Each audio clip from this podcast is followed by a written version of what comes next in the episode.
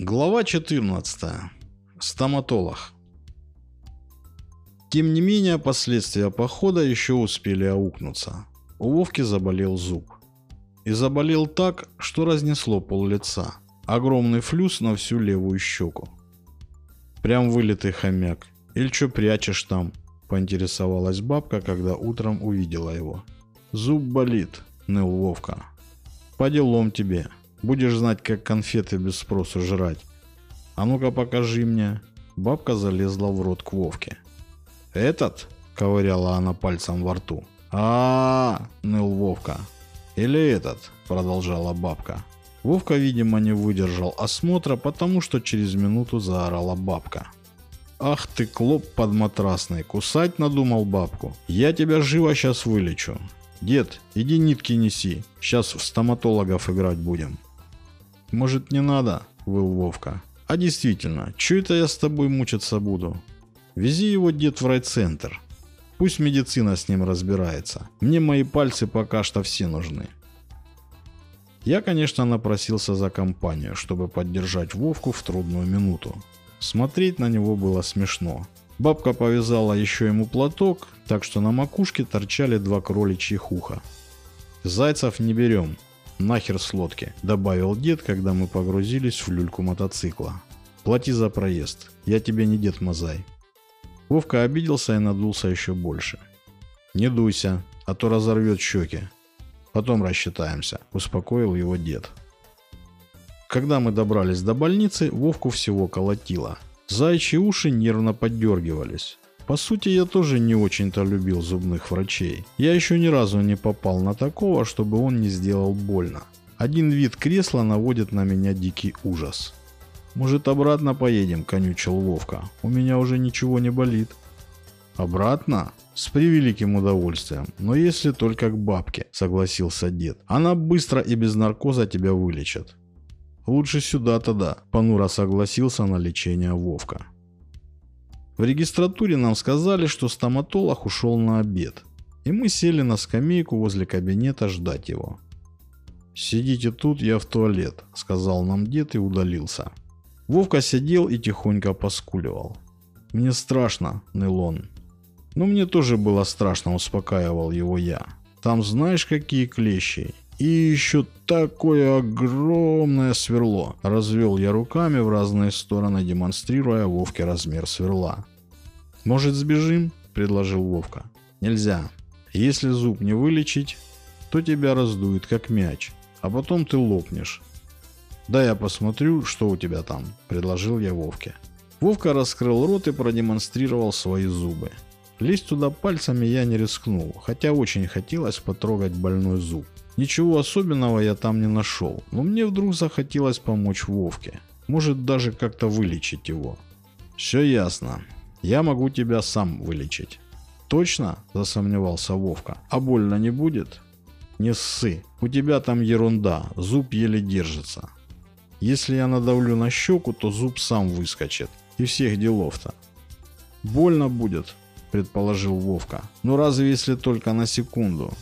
Но это лучше, чем клещами тебе ковырять будут. Вовка вздохнул и решился. Давай. Мне почему-то показалось, что мой метод самый действенный. Ведь если я надавлю, то зуб должен от давления вылезти, а может даже и выскочить изо рта. Я сказал Вовке, чтобы он встал, а сам обошел его сзади. Открой рот пошире, чтобы зуб свободно вылетел, и закрой глаза. «А глаза зачем закрывать?» – поинтересовался Вовка. «Ну, на всякий случай, чтобы не выдавились вместо зуба», – пояснил я.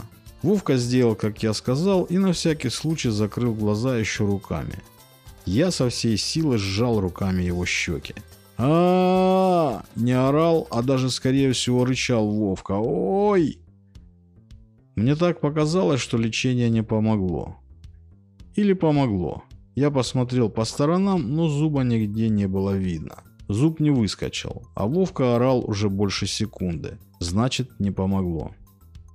Видимо, крики Вовки насторожили деда, потому что дверь туалета распахнулась со стуком и оттуда выскочил дед.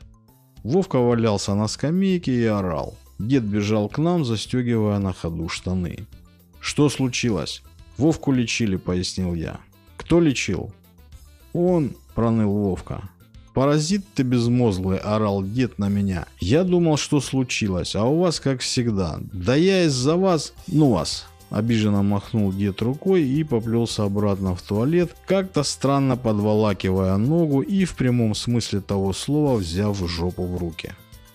«Ты что ли обосрался со страху?» – спросил я Вовку.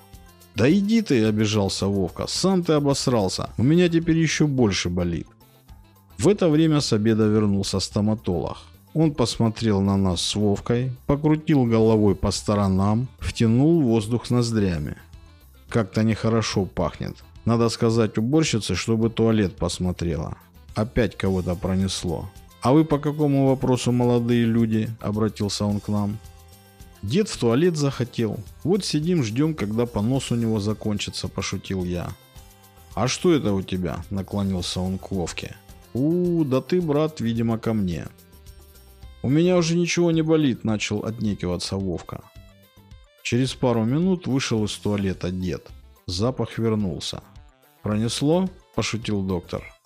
«Тебе бы таких внуков, посмотрел бы я на тебя». «Ну, пойдем, братец-кролик», – обратился доктор к Вовке.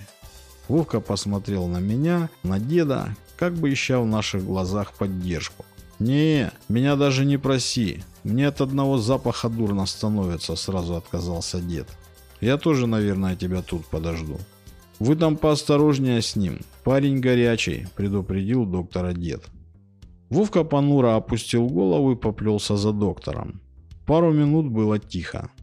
Затем раздался звон, как будто куча тазиков упала на пол одновременно и громогласный крик стоматолога. Блин! Видимо, пытался сдерживать нецензурную брань доктор. «Больно же!» Наконец-то он подобрал слова. Мы с дедом переглянулись и решили, что нас это не касается. Пусть сами разбираются. Я его предупредил, а дальше не мое дело, сказал дед. Вовка, как бы это было ни странно, не издавал ни звука. Зато доктор выскочил в коридор с окровавленным пальцем. «Прокусил! Прокусил!» – чуть не плакал он. «Даже сквозь перчатку!» На крик доктора прибежала даже бабулька из регистратуры. Доктор демонстрировал нам с дедом палец. «Ну ты и смекалистый, я тебя предупреждал. Это ж надо было додуматься, пальцами в рот лезть. Инструменты-то вам на что?» – недоумевал дед. Так я просто ваты положить хотел. Я даже ничего сделать-то не успел. А это что? Доктор поднес палец к глазам и что-то там рассматривал. Зацепившись в резине перчатки, из пальца торчал зуб. Я так предполагал, что Вовкин. «Зуб?» – удивился доктор.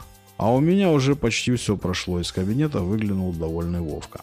Еще бы, стоматолог умудрился удалить Вовке зуб без помощи своих инструментов.